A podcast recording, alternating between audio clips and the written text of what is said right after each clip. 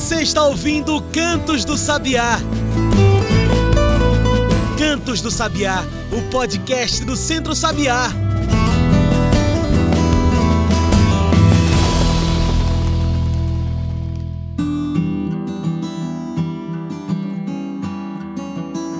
Olá a todos e todas que nos ouvem agora pelo Spotify e demais plataformas. Eu sou João Lucas e está começando agora o Cantos do Sabiá, nosso podcast semanal sobre o campo, a cidade, o mundo. E aí, já segue esse podcast? Ainda não?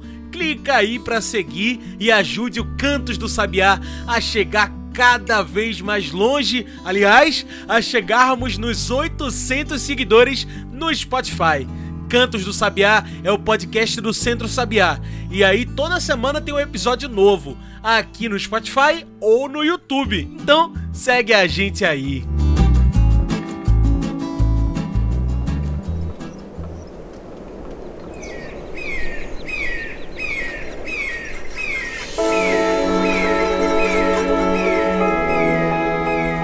Caatinga é um bioma único brasileiro. São 850 mil quilômetros quadrados, com florestas e mais florestas, muita vida e muita biodiversidade. Mas hoje, toda essa biodiversidade encontra desafios nunca antes vistos. Depois de desgovernos do meio ambiente, ano após ano de recordes em queimadas, desmatamento, perda de vegetação nativa e, claro, falta de políticas voltadas ao combate da desertificação, a Caatinga hoje se encontra num estado de seca, degradação e de uma desertificação assustadora. Mas agora temos um novo governo e com ele a esperança da retomada de ações de combate à desertificação, de proteção da mata nativa e também de conservação do solo. Junto ao Ministério do Meio Ambiente é retomada a Diretoria de Combate à Desertificação. Em nosso semiárido temos mais de um milhão de quilômetros degradados. Tem como combater esses desertos? O que fazer para que a Caatinga não vire o deserto do amanhã? É sobre tudo isso que conversamos hoje com o diretor dessa pasta do Ministério do Meio Ambiente, Alexandre Pires. Alexandre foi coordenador geral do Centro Sabiá durante 20 anos. Hoje é diretor de combate à desertificação do Ministério do Meio Ambiente e Mudança do Clima. Alexandre, obrigado mais uma vez, agora do lado de lá, de participar aqui com a gente nesse programa. Olá, João, tudo bom? é uma alegria poder estar aqui com vocês e participar do nosso programa maravilhoso aí, em sintonia com a natureza, do nosso podcast e conversar um pouco sobre essa pauta, que é uma pauta tão importante e necessária, uma questão da vida dos povos que vivem no semiárido, da questão ambiental, da saúde das pessoas, né, da segurança alimentar. Então, é uma alegria poder estar aqui e a gente fazer uma, uma prosa sobre essa história. É verdade. E Alexandre, essa semana falamos do dia da Caatinga, mas também de desertificação. Qual a ligação entre essas duas pautas? Desertificação, Caatinga, o que tem a ver? Então, a, como você já, já expôs, a Caatinga é um bioma exclusivamente brasileiro. Uhum. Isso significa dizer que nenhuma parte do mundo existe essa composição de vegetação, de, uhum. de animais, é, de solos, é, de disponibilidade hídrica é, e de cultura, né, da forma de vida das pessoas que fazem parte da Caatinga, é, como existe no Brasil. Então, ah, no próximo dia 28 é, de abril, a gente celebra o, o Dia Nacional da Caatinga, a gente reafirma a importância desse bioma é, olhando para o conjunto dos ecossistemas, olhando para o conjunto e a importância né, da integração da Caatinga com a Mata Atlântica, com o Cerrado, com o Pantanal, com os Pampas, com a floresta amazônica, entendendo que nós vivemos, é, o que nós precisamos, na verdade, é construir uma harmonia, é, estabelecer a harmonia entre esses biomas, Sim. que haja um equilíbrio, com esse equilíbrio a gente consiga viver é, com mais qualidade de vida e tudo mais. Mas é, a Caatinga tem, obviamente, a ver com esse tema da, da desertificação, porque sendo um ambiente muito especial a, a Caatinga, a gente é, tem uma situação em que a, a, condição climática, da disponibilidade de chuvas, dos solos, é, gera ao longo né, das, é, das eras, vamos dizer assim, geológicas, um processo de é, natural de desertificação desses solos, que você tem uma composição é, que permite isso. No entanto, o que a gente está vivendo hoje é um processo, ou vive há algumas décadas, é um processo de aceleração desse, desse fenômeno da desertificação. E essa aceleração ela acontece exatamente pela ação humana. Até porque, Alexandre, você, a desertificação, como você bem trouxe, é natural, ela acontece, Isso, ela faz parte da natureza. Agora, o que acontece hoje é, é um movimento humano, né, para isso. Isso, ela acontece assim, depois de milhares de, de eras anos. e eras, exatamente. é, o que nós estamos vendo é um crescimento, é, um, uma aceleração desse, desse fenômeno é, em poucas décadas, hum. né? Ou seja, algo que poderia acontecer em milhares de anos está acontecendo de forma muito rápida. E acontece exatamente porque a forma como a sociedade, como os seres humanos têm tratado a Caatinga, uhum. é, e obviamente que isso faz parte de projetos é, que são equivocados do ponto de vista do desenvolvimento, do ponto de vista do cuidado com a biodiversidade, com as nossas florestas, isso tem acelerado né, esse processo de desertificação. Então, o desmatamento da Caatinga, que lamentavelmente ainda é usado as nossas árvores, né, os nossos, a nossa madeira para gerar energia, né, através da queima, é, o uso intensivo de água é, em, perímetros irrigados, associado ao uso de agrotóxicos, de adubos químicos, isso danifica a estrutura do solo e, e, faz com que o solo acelere o processo de desertificação. Quando a gente tira a vegetação nativa, as árvores da caatinga, a gente deixa o solo exposto ao sol, que é muito intenso na nossa, na nossa região, ao vento, à própria chuva quando cai. Então, é, esses são alguns dos aspectos que acabam gerando uh, esse processo, acelerando esse processo de desertificação, lamentavelmente. Pois aí você traz, Alexandre, que isso impacta muito não só a natureza, mas também a vida de pessoas, né? Quais os impactos nessa coisa de mudanças climáticas, nos solos sem nutrientes? Qual o impacto da desertificação quando ela não é combatida? Então, João, veja, a gente pode dizer que é, os impactos são vários e de naturezas diferentes. Uhum.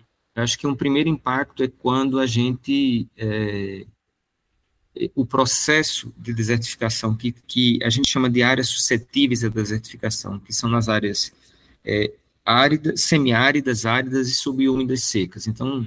não é só na região semiárida, na, na borda dessa região, que aí faz divisas com a Amazônia, faz divisas com o Cerrado, faz divisas com é, com a Mata Atlântica, a gente também tem processos de erosão e, de, e, e, em risco de desertificação.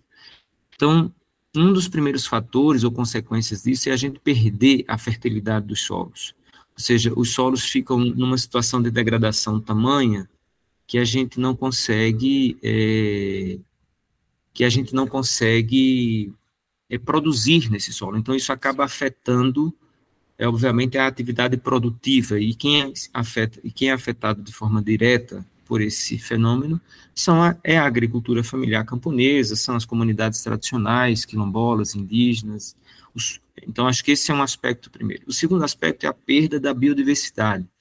O que é a biodiversidade? É o conjunto de fauna e flora, de plantas e animais que vivem naquele ambiente, de forma resumida, porque a biodiversidade é mais do que isso, mas é, a gente sempre diz que não, os agricultores não são só agricultores, eles também são extrativistas, porque a coleta do umbu, a coleta do licuri, a coleta de ervas da caatinga, isso faz parte da prática extrativista. Então, é, quando se perde essa biodiversidade, se perde também essa capacidade de usar os recursos naturais da caatinga em benefício próprio.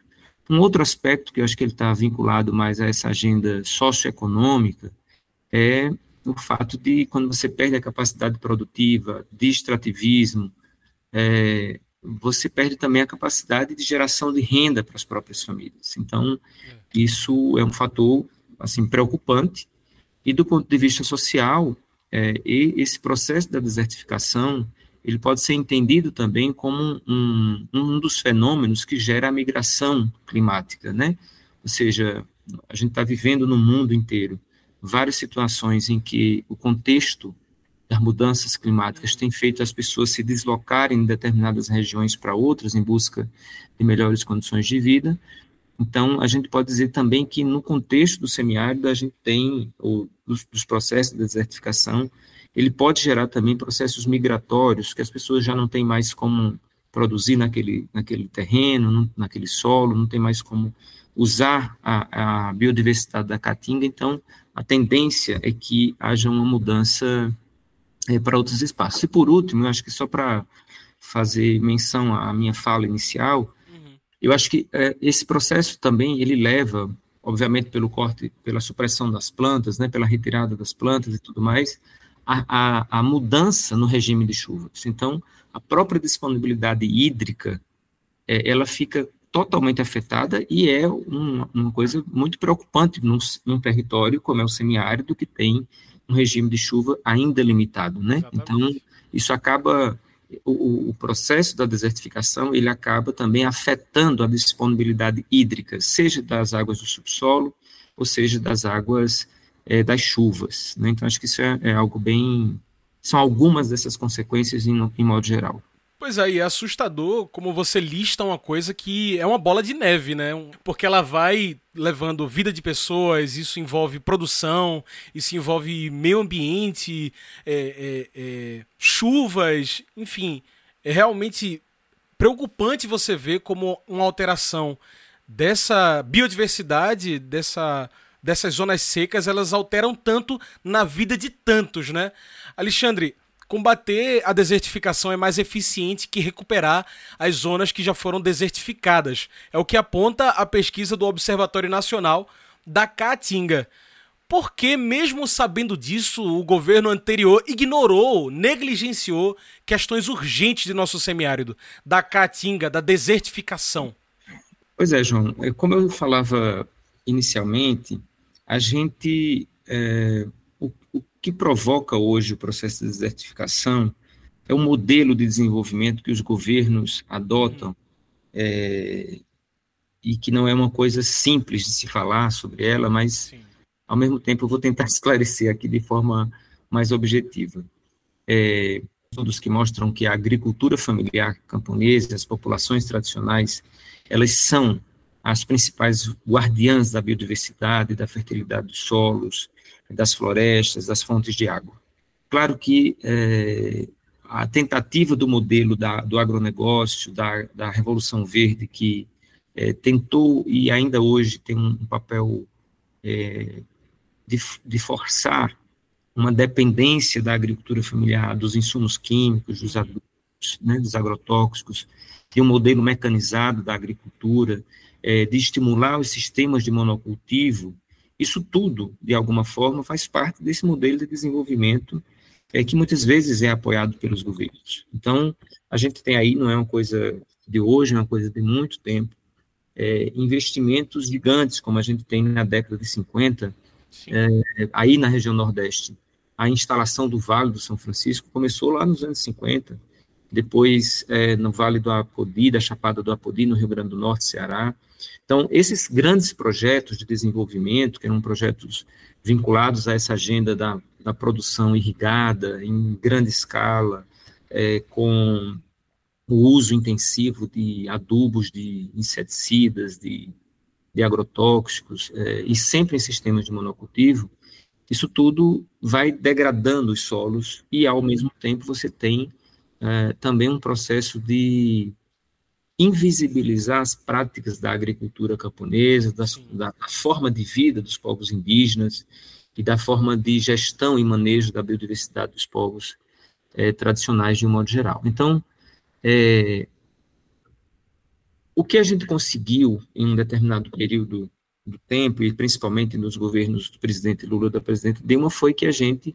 retomasse um conjunto de políticas públicas e instrumentos de gestão ambiental que pudesse gerar um certo mecanismos de ir freando esse modelo de desenvolvimento e criando outras formas de valorizar é, a agricultura camponesa e as formas mais sustentáveis de manejo da nossa biodiversidade, do nosso solo, da nossa água. O que aconteceu no governo passado é, é uma negação, e aí todos nós acompanhamos pelos meios de comunicação, é, foi uma desconstrução desses mecanismos, uma desconstrução é, das políticas, redução dos investimentos é, como, por exemplo, a redução dos investimentos eh, nas brigadas contra incêndio na região amazônica, eh, perseguição a servidores que estavam protegendo as reservas. E, no nosso caso, a política de combate à desertificação, ela ficou, eh, assim como a Comissão Nacional de Combate à Desertificação ficou ina, inativa, né, sem funcionamento, hum. a própria política nacional, ela ficou sem, sem ser tocada para frente. Só você ter uma ideia, eu cheguei aqui no Ministério e a gente tem um projeto muito interessante de grande impacto, em parceria com a FAO, chamado um, é, o GEF é, Caatinga, que é um projeto é, chamado Redeser. Esse projeto foi feito em 2015, mas de 2018 em diante ficou praticamente parado, sem, sem funcionamento. A gente está retomando agora o diálogo com a FAO e com as organizações para poder fazer com que o projeto avance. É um projeto de restauração florestal, com um processo de, é, de reflorestamento, de gestão da biodiversidade, com sistemas agroflorestais, é, iniciativas de tecnologias de captação de água da chuva. Então, tem uma série de, de, de aspectos que são bem relevantes e que podem contribuir muito com esse nosso processo de reversão, de recuperação. Agora, de fato, é, é, evitar né, a, o processo de desertificação, ele é, é, é o, a, a, grande, o grande desafio nosso, porque, é, ou melhor, vamos dizer assim, é um dos grandes desafios, porque um dos grandes desafios mesmo é reverter os processos que já estão em desertificação. Assim como a gente tem no município de Cabrobó um dos pontos mais quentes, né, um hot uh, point que é, é, o que a gente chama de, de um ponto é, do ponto de vista do que existe hoje de desertificação, Cabrobó e Gilboés, no Piauí, são dois municípios que têm áreas, assim, gigantes em desertificação. Então, é muito mais difícil a gente recuperar.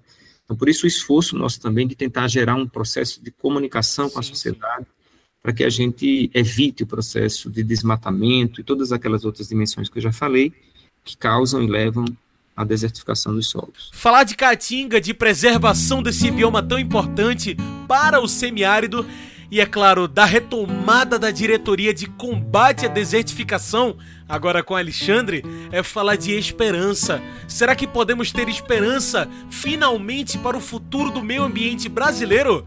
Esperança no futuro da caatinga. Pensando nisso, a gente faz uma pausa. Fica aí que o Cantos do Sabiá volta já já.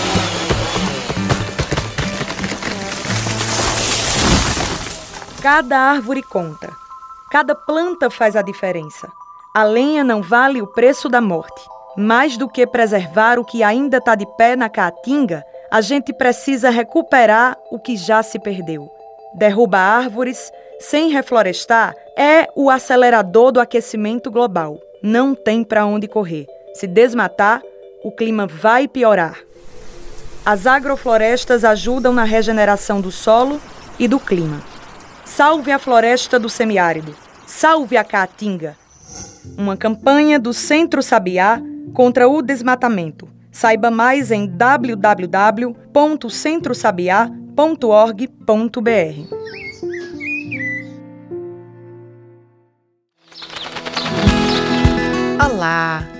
eu sou Maria Cristina, sou coordenadora técnico-pedagógica do Centro Sabiá. Em 2023, o Centro Sabiá faz 30 anos e para celebrar nossa história, nossa resistência pelas mulheres, eu quero convidar você a fazer parte da nossa história. Seja uma doadora do Centro Sabiá. Sua doação transforma a vida das mulheres do campo. Com o valor arrecadado em doações para o Centro Sabiá, conseguimos fortalecer ações com mulheres agricultoras, combatendo a fome, o machismo e estimulando a produção de alimentos sem veneno para a cidade e para o campo.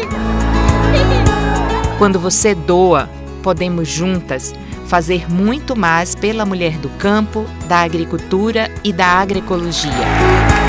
Transforme vidas. Transforme a vida de mulheres do campo. Faça sua doação. Acesse centrosabiá.org.br. Centro Sabiá, há 30 anos, transformando vidas.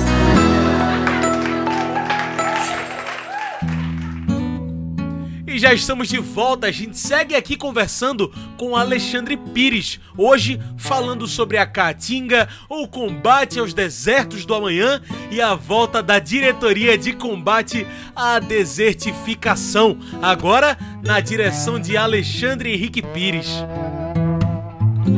E Alexandre, você já cantou a pedra nessa sua resposta aqui. Depois desse governo que passamos, agora com o governo Lula, temos o retorno da Diretoria de Combate à Desertificação, ao lado do Ministério do Meio Ambiente e Mudança do Clima. Alexandre, você é o diretor dessa pasta tão importante. Quais os objetivos dessa diretoria? O que muda? E parabéns pela nomeação. então, João, primeiro, obrigado pelos parabéns. E segundo, é dizer o seguinte: eu quero só fazer um, um breve, uma breve referência, porque a gente sempre fala do Departamento de Combate à Certificação do Ministério do Meio Ambiente, mas é muito importante a gente dizer que esse departamento ele está localizado na Secretaria Nacional de Povos e Comunidades Tradicionais Perfeito. e Desenvolvimento Rural Sustentável.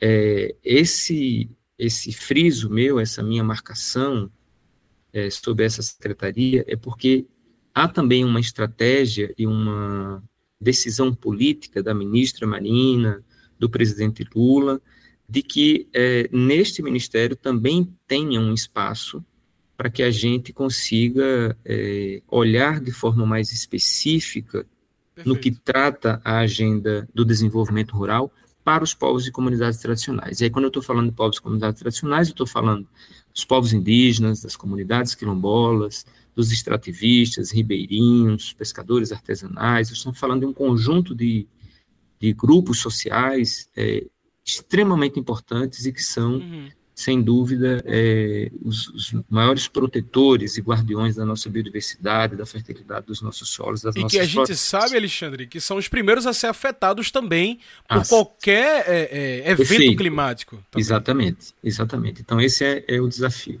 Bom, dito isso, a gente, é, eu já venho acompanhando há mais de um, mais ou menos um mês a, a, a equipe aqui em reuniões virtuais. Estou aqui né, assumi fisicamente aqui o espaço do, do, da diretoria há duas semanas e nós estamos fizemos uma atividade de planejamento muito bacana com a equipe de servidores da, do ministério que já vem acumulando informações e, uhum. e, e, e é, conhecimento sobre a, a, a pasta, né, sobre a agenda do combate à desertificação. Quais são os desafios que estão colocados? E esses desafios eles foram apresentados pela ministra Marina quando ligou para mim para fazer o convite, né?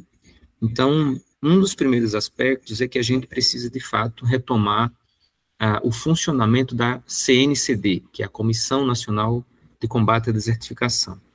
É, ela é uma composição de governo, de órgãos do ministérios, dos estados é, do semiárido, da sociedade civil. É, e o objetivo da comissão é acompanhar, planejar Sim. e estar tá atento à execução da política nacional de combate à desertificação. E aí a gente, só para, acho que é importante a gente frisar, é que é, essa política é, é, lei, obviamente, a partir da, é, de 2015, e nós estamos muito felizes porque esse é um instrumento importante para que a gente é, consiga captar recursos, mobilizar recursos e fazer com que a política funcione. Então, tem um desafio de colocar a comissão em funcionamento, retomar os processos dos projetos e iniciativas que já, a gente já tem no Ministério, em parceria com vários setores e agências da cooperação, para que os projetos funcionem, como é o caso do Redeser, que eu falei há pouco, que era um projeto que estava parado aqui, nós temos um desafio também, é, que também estava nas falas, na fala da, da, ministra, que é retomar o protagonismo do Brasil na agenda global né, na agenda internacional da UNCCD, que é a Convenção das Nações Unidas para o Combate à Desertificação, que também foi abandonado pelo governo passado, ou seja, é, o Brasil está em débito, inclusive, com a UNCCD, porque não enviou seu relatório é, de período, que deveria ter sido enviado em 2022. A gente não tem, não tem participado do ponto de vista de nomeação do ponto focal da sociedade civil, do governo, é, é, do comitê científico, que são prerrogativas do governo e que foram abandonados durante esse período. Uhum. Agora, é, então, a gente também tem esse desafio que é de retomar essa, essa agenda global. Eu tenho me desafiado a fazer um processo intensivo de escutas, né, de conversas, é, agora, como diretor, conversando com a ASA, como sociedade civil, com os nossos companheiros que estão aí na luta no dia a dia, mas conversar também com outros órgãos do governo, porque a gente, a, a, o combate à desertificação não é uma agenda somente ambiental. Ela é uma agenda ambiental, mas ela é uma agenda que trata de educação, então a gente tem que conversar com o Ministério da Educação sobre como é que os currículos, a, a, a agenda é, de educação das escolas da região semiárida é, tratam do tema do combate à desertificação. A gente tem que conversar com o Ministério da Saúde para entender que tem uma pauta ambiental ligada à saúde, e aí a agroecologia cumpre um papel importante de fazer essa, essa ponte entre essas perspectivas. A gente tem que conversar com o Ministério da Igualdade Racial, que tem feito um trabalho importante de mobilizar e articular em torno das comunidades é, quilombolas, a gente tem que conversar com o Ministério dos Povos Indígenas. Então, é, porque também nós temos vários territórios indígenas no semiárido que estão sendo afetados pela, pela, pelo processo de desertificação. Nós temos que conversar com vários setores, né? Estou citando aqui alguns apenas, mas é, porque eles me vêm agora na cabeça, a partir também do que nós estamos construindo por aqui. Então, a gente tem que conversar com o Ministério da Fazenda, tem que conversar com o Ministério da Cultura, tem que conversar com o Ministério é, de Minas e Energia, tem que conversar com vários setores para entender que o conjunto de ações que a gente precisa desenvolver, junto a, a partir da Política Nacional de Combate à Desertificação, é, ela precisa de um esforço conjunto do governo, né? não só da nossa diretoria, não só do nosso ministério. Então, acho que esses são alguns dos desafios que estão colocados. A gente, eu tenho me desafiado, João, uhum. é, é, a pensar e construir aqui junto com a equipe uma ação que a gente quer apresentar logo em breve para a secretária Edel Moraes e que eu quero aqui fazer um, um, uma menção muito especial. A Edel é a secretária da Secretaria Nacional de Povos e Comunidades Tradicionais de Desenvolvimento Rural Sustentável, uma mulher inspiradora, guerreira, uh, que vem de Marajó, no Pará, extrativista, é, liderança do CNS, que é o Conselho Nacional de, Extrativistas. Então, assim, uma pessoa que tem uma capacidade, uma vivência, que ela sempre diz assim, não, eu vivia no, na região amazônica como tu vivia no semiárido. Então, nós estamos no caminho é, de conectar esses, esses mundos, né? Sim. Então, é, a gente quer apresentar uma proposta que é como essa agenda do combate à desertificação com diversos atores pode conectar uma ação direta e focada nos territórios dos povos e comunidades tradicionais do semiárido, para que a gente, de fato, é, consiga deixar algo uh, ao final né, do nosso mandato aqui. Exato. Eh, Porque é uma retomada, uma, né? Estava tudo parado. Contribuição, exatamente. Uma contribuição significativa, porque nós temos que não só começar de onde se parou lá em 2016, uhum. mas a gente tem que ir rápido. Exato. Perfeito, Alexandre. Até porque, assim, vale ressaltar para quem está nos ouvindo. A gente está atrasado nos é, é, Objetivos de Desenvolvimento Sustentável, as ODS, em todo o Brasil. Estamos atrasados, vivemos um desgoverno ambiental. A boiada foi passada, estamos em débito com a natureza e com as pessoas. A solidariedade é necessária de todos os governos do mundo, inclusive o nosso, para a gente começar a bater de volta na desertificação. Gessé Souza, autor, sociólogo, fala que a solidariedade com as árvores é centenas de vezes maior do que com as dezenas de milhões de vidas e chances de futuro perdida. Alexandre, pensando nisso, pensando em esperança, eu te pergunto, mesmo com um cenário tão difícil, tão árido, tão seco, Dá para acreditar numa retomada de políticas de desenvolvimento sustentável no Brasil? João, eu vou dizer duas coisas sobre isso. Uma, inclusive, eu falei ontem. Eu acho que falei é, para alguns colegas aqui no Ministério que, para quem nasceu no sertão, no semiárido, uhum. é, que em algum momento na infância carregou lata d'água nos ombros, num galão, e quem só quem sabe o que é isso é quem é de lá, é, que deixou a família, migrou para capital, para um outro mundo e, e viveu um pouco da trajetória que eu vivi, esse momento que a gente está é um momento de muita esperança. Então, tipo, é, confesso e tenho dito para várias pessoas assim que sou muito empolgado com essa possibilidade do que nós da oportunidade que a gente está tendo de, de ter um governo que é um governo comprometido com o povo, né? Um governo que é comprometido com a agenda é, social, ambiental e econômica, sobretudo para as populações mais pobres. Então, é, é, dá para ter esperança, dá para alimentar a esperança e dá para partilhar essa esperança com outras pessoas. É um pouco desse sentido que eu, que eu trago isso aqui. O segundo aspecto é porque eu acho também que a gente está tendo uma composição de pessoas na direção, nas várias instâncias do governo, a exemplo da ministra Marina Silva, da EDEL aqui na, na Secretaria de Povos e Comunidades Tradicionais, é, que são pessoas comprometidas é, com o bem comum, né, comprometidas com a construção de uma sociedade onde seja boa para todo mundo.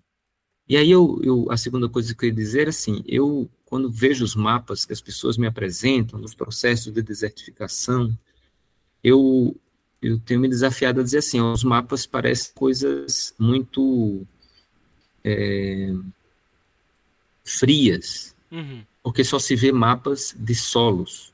É, você vê a, as coisas, né? O meio ambiente. É, e aí eu tenho dito assim, onde é que estão as pessoas nesses mapas? Né? Ou seja, a gente tem um desafio aqui, que é um desafio de enxergar os invisíveis dentro desse território do semiárido uh, em processo de desertificação. Que eu acho que eu trago isso da agenda da convivência com o semiárido, da agenda da agroecologia, que eu aprendi no Centro Sabiá, que aprendi na ASA, quando a ASA propõe o programa Um Milhão de Cisternas, é exatamente numa perspectiva de dar visibilidade àqueles uhum. e aquelas invisíveis. Então, eu acho que eu trago isso numa perspectiva de que a gente possa construir uma boa iniciativa, um bom programa de combate à desertificação a partir da política, da participação social, fortalecendo a democracia como algo importante e fundamental para que a gente avance nessa agenda socioambiental.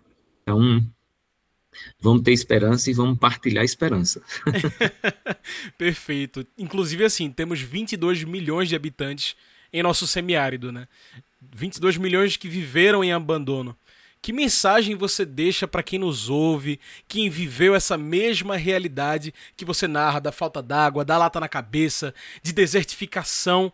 O que dá para a gente esperar de desse futuro, do, do daqui para frente? Olha, eu acho que a participação nas associações comunitárias, nos sindicatos, nos conselhos de desenvolvimento rural sustentável, no conselho de meio ambiente do município, é, provocar os nossos vereadores e prefeitos a se comprometerem com essas agendas, é, fazer movimentos e participar dos movimentos e mobilizações que também pressionam as assembleias legislativas, os governos dos estados, a se comprometerem com essa agenda, assim como também é, trazer para Brasília né, essas pautas, essas agendas. Ou seja, é, não é porque a gente tem o governo do presidente Lula, a ministra Marina no Ministério do Meio Ambiente, que a gente pode dizer que está tudo assegurado e garantido. Eu, mesmo estando neste lugar de governo, eu entendo que a, o processo de articulação, de mobilização, de participação social, e de cobrança dos governos é um instrumento fundamental para que as coisas funcionem, para que as políticas avancem, para que a gente é, consiga avançar naquilo que a gente deseja de um mundo mais justo, de um mundo é, melhor para as pessoas. Né? Então, é, garantir que esse processo de articulação e de mobilização é muito importante. Ao mesmo tempo, eu diria como um recado que é o que se puder fazer, cada um individualmente, nós vamos em breve, e cada, se cada um vai fazendo individualmente, em breve a gente consegue ter uma ação coletiva muito potente, né? Então, se organizar na associação comunitária é, para pensar como preservar a nascente do rio, é, do riacho, preservar as, as, pequenas bolas de mata de caatinga que a gente ainda tem, é, produzir mudas e replantar no período de chuvas para que essas plantas possam, de alguma forma, é, passar o período de chuva e, e, ir recompondo essa vegetação, é muito importante. Eu fiquei ontem é, muito feliz e emocionado. A gente recebeu aqui no Ministério, no nosso departamento, um grupo de povos indígenas de Alagoas e de Sergipe, é, que traziam como pauta a preocupação com a Caatinga e com o Rio São Francisco. Cara, que legal. Isso, é, isso me deixou super emocionado, porque é, isso mostra o quanto, e eles relatavam o quanto eles têm perdido da sua cultura, o quanto eles têm perdido dos seus modos de vida, porque já as plantas, primeiro porque não têm seus territórios demarcados, Sim. segundo porque as plantas, as árvores sagradas, é, dos seus rituais ou dos seus, das suas práticas é, econômicas e, e, de alimentação estão ficando cada vez mais escassas, porque é, elas estão principalmente nas, nos, nos, nas propriedades privadas, né, dos arrendatários e tudo mais, e eles não têm mais acesso a esses, a esses recursos, a esses bens que são essas plantas. Então, é, é isso. Mas, ao mesmo tempo, um dos indígenas me falava é, de uma iniciativa que um grupo teve de recuperar nascentes numa serra onde fica o território deles. Então, isso mostra também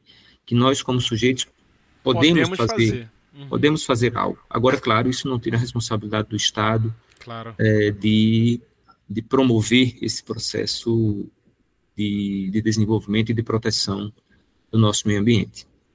É uma luta, é uma luta constante. Chico Science, Nação Zumbi, um passo à frente, você não está no mesmo lugar.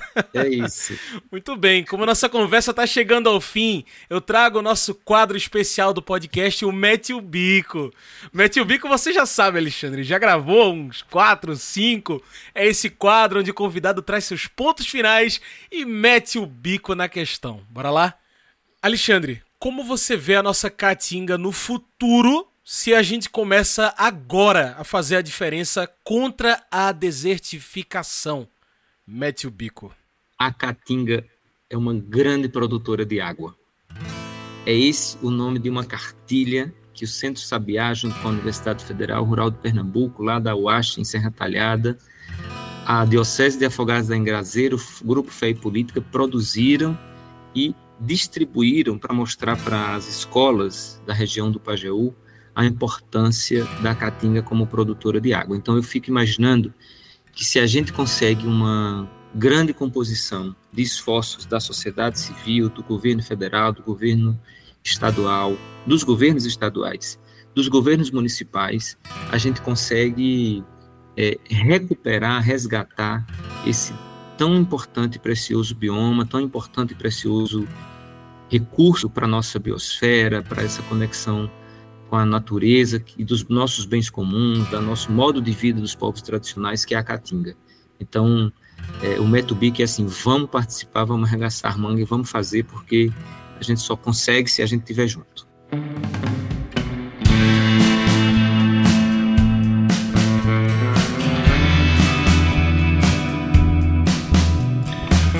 É isso, Alexandre muito obrigado mais uma vez por participar com a gente. Infelizmente, esse papo aqui de esperança tá chegando ao fim. A esperança não, só o papo. Tem alguma mensagem que você quer deixar, uma consideração final? Não, então eu quero dizer para vocês que eu estou aqui à disposição. O Departamento de Combate à Desertificação, dentro da Secretaria Nacional de Povos, Comunidades Tradicionais e Desenvolvimento Rural, do Ministério do Meio Ambiente, é um espaço de acolhimento das demandas do nosso povo da Caatinga, do semiárido. Então, é, entendam esse lugar onde eu estou como um lugar que, obviamente, pode não dar conta de tudo, mas certamente a gente tem condições e capacidades para construir articular com o resto do governo as demandas do nosso povo. Então, estamos juntos, estou aqui à disposição. É isso, bora esperançar. Alexandre, muito obrigado mais uma vez pela sua participação. Gente, hoje eu conversei com o Alexandre Pires. Vocês devem ter conhecido ele aqui como coordenador do Centro Sabiá, mas agora ele é diretor de combate à desertificação. Ele também é educador popular e biólogo. É isso, pessoal. O Cantos do Sabiá vai chegando no fim, mas o que continua é o Centro Sabiá. Nas redes sociais, procura por a gente. Twitter, Facebook, Instagram, segue a gente. Procura por Centro Sabiá. E olha, não deixe de ser um doador, uma doadora aqui do Centro Sabiá. Doe e transforme vidas no campo. Transforme a vida com agroecologia. Você não tem noção de quantas vidas você pode mudar ao se tornar um doador, uma doadora. Faça a sua doação. Todos os links que você precisa estão aí na descrição desse podcast. E é isso, esse foi o Cantos do Sabiá, uma produção do Núcleo de Comunicação do Centro Sabiá, com trabalhos técnicos e locução minha, João Lucas. Tchau, pessoal, e até o próximo Cantos do Sabiá. A gente se encontra na semana que vem.